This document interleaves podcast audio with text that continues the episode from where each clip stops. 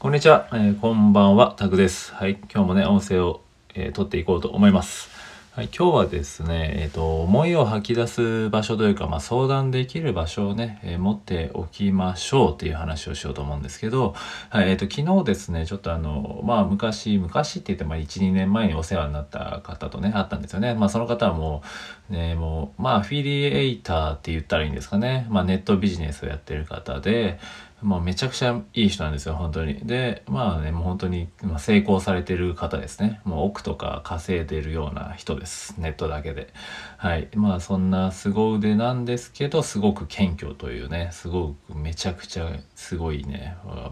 あの、尊敬してるというか、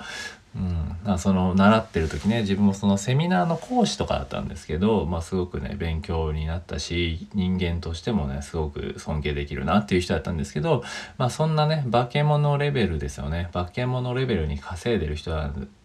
まあまあ世の中にいっぱいいますけど、まあ身近で言ったらね、そまあ自分の中では数少ないうちの一人ですけど、本当まあ億レベルで稼いでたりするんで、まあ今はちょっとね、あの Google の変動とかで減ったりとは言ってましたけど、ただその化け物レベルにやっぱりこう稼いでるような人がいるんですよ。で、まあ短いですね。でもそんな人でもね、やっぱり結局、まあ最近その方言ってたのは、えー不眠症になって、一応心療内科に行ったみたいな話、心療内科だったかな？忘れたんですけど、ただ、こう、睡眠薬をもらうためだけに行ったら意外と結構1、2時間カウンセリングされたみたいに言ってて、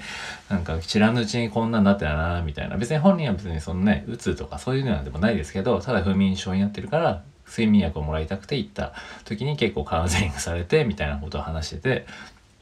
で、まあ知らずね、そうやってやっぱり精神的にこう疲弊してこうね、不眠症とかになって、えーなったりする人っていうのはやっぱりいるんですよね、多くね。で、まあいくらこうやってね、その億だろうが、まあ何千万だろうが稼ごうが、やっぱり精神安定するかというと、やっぱそうではないんですよね。はい。まあそうではないっていうのは、こう僕がいろいろ、まあ、まあ身近にこうね、そういう起業家の方とか、まあ社長さんとかから話聞く機会も、まあね、ありがたいことにあったりして、まあ知り合いでもね、起業してる人もいるし、まあ独立してやってる方方もいるしね、月100万稼ぐとか、まあそのぐらいのレベルから、もう何千万とかな、1億ね、億稼いでる人とかもいたりして、まあそういう方とね、聞いてきて、やっぱり精神安定していないんですよね、特に。別にお金がいくらあるからといって、やっぱり精神安定してるわけではないんですよ。で、やっぱそういういろんな人を見てきて、まあそこがね、本当に確実になってきたというか、やっぱりそこじゃ、そこではない。もちろんお金があることでね、安定するものもあると思いますよ。そこで精神安定、やっぱりそこないよりは、あとはもちろんいいっていうのはあるんですけど、ただあればいいって問題でもないってよく言いますよね。なんか月、違うな、月じゃ年収800万を超えてもあんまり変わらないみたいな、忘れましたけど、そんな話もあると、ありますよね。あの、まあ、幸福度というかね。まあ、そういうもうなんか実験というかそういう研究結果みたいなのも出てたりするのと一緒で、まあ、一緒でって言ったらあれですけど、まあ、ちょっとねやっぱりにそこであの安定するかっていうとまた別なんですよね別にそこからいくらね何億稼ごうかって言ってもやっぱりそうやって不眠症になってる方はいると。ね、だから結局大事なのは何かってまあ、最初にね結論に戻るんですけど、まあ、大事なのはその日頃からね、まあ、相談できるというか、まあ、こう気軽に思いを吐き出せる場所をね持っておくことってね大事ですよっていう話ですねその方もね、えー心理心療内科行った時にあの近くにね相談できる方とかいいますかっていうふうに聞かれたらしいんですね。うん、まあやっぱそれって大事ですよみたいな感じで言われて、うん、なんかそこはまあ確かにねなかなか少ないとは思うんですよね。こう身近にまあそ年も取っていけばなかなか相談できる相手も少ないですしね、えー別にカウンセラーだけではないですけど、まあ、そういう意味でカウンセラーっていうのはねすごく大事ではあるんですよね。そういう使い方ですよね。別に病んでから行くものではないわけですよ。カウンセリングカウンセラーとかっていうカウンセリング受けに行くとかね。日頃からねもう別に月1でもいいですしまあ週1、まあ週1は多いかもしれないですね。普通、通常だったら別に月1でも半年、まあ3ヶ月に1回とかでもいいですけど、そうやって日頃からね、相談できるというかね、こう、そうな気軽に話せる相手、まあ、思いを吐き出せる場所っていうのを持っておくと、まあ、自分の思考の整理もできるし自分でこういうふうに考えてるんだなってやっぱり話またね改めてこうなんですかね自分をそういうふうに、えー俯瞰して見れる時間を作れるんですよね話すことによって。うん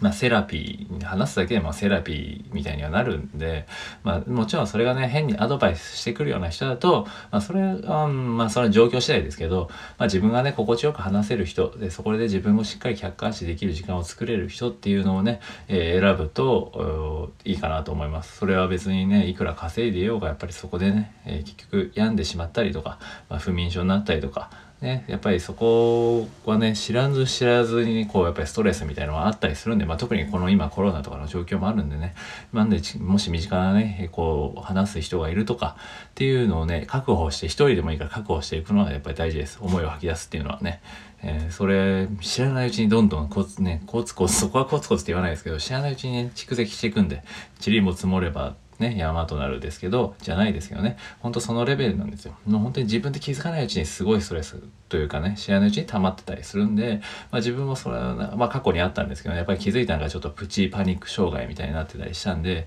まあそういったこともあるんで、やっぱり日頃からこう発散じゃないですけどね、こう吐き出す場所っていうのをね、えー、作っておきましょうというか、そこは大事ですよっていうお話をちょっとしたくて、今日は音声を取りました。はい、ということでね、えー、はい、今日はこんな感じにしようと思います。ぜひね、こう、まあ、音声配信とかこうある意味ははなんですか、ね、発信ですけど、まあ、こういうのじゃなくてちゃんと誰かと話すみたいなっていうのはやっぱ大事ですね。相談とか、えー、本当に自分の思いをね、えー、客観できる客観視できるような、えー、質問とか上手にできるような人とかだとよりいいかな。そういう意味ではカウンセリングカウンセラーとね話すっていうのもまあカウンセリングもねカウンセラーも本当に人によってはちょっとなかなかうんっていう人も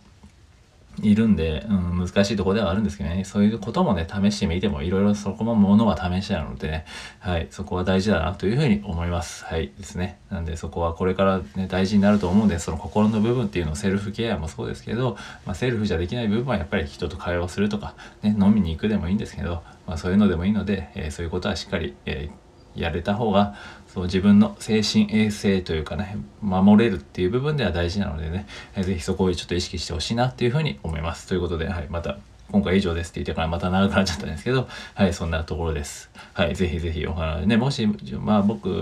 は一応心理カウンセラーというかメンタルヘルスカウンセラーなので、もしちょっと気になる方とかいたらね、えー、お声かけていただければ、えー、お話とかもね、全然可能なので、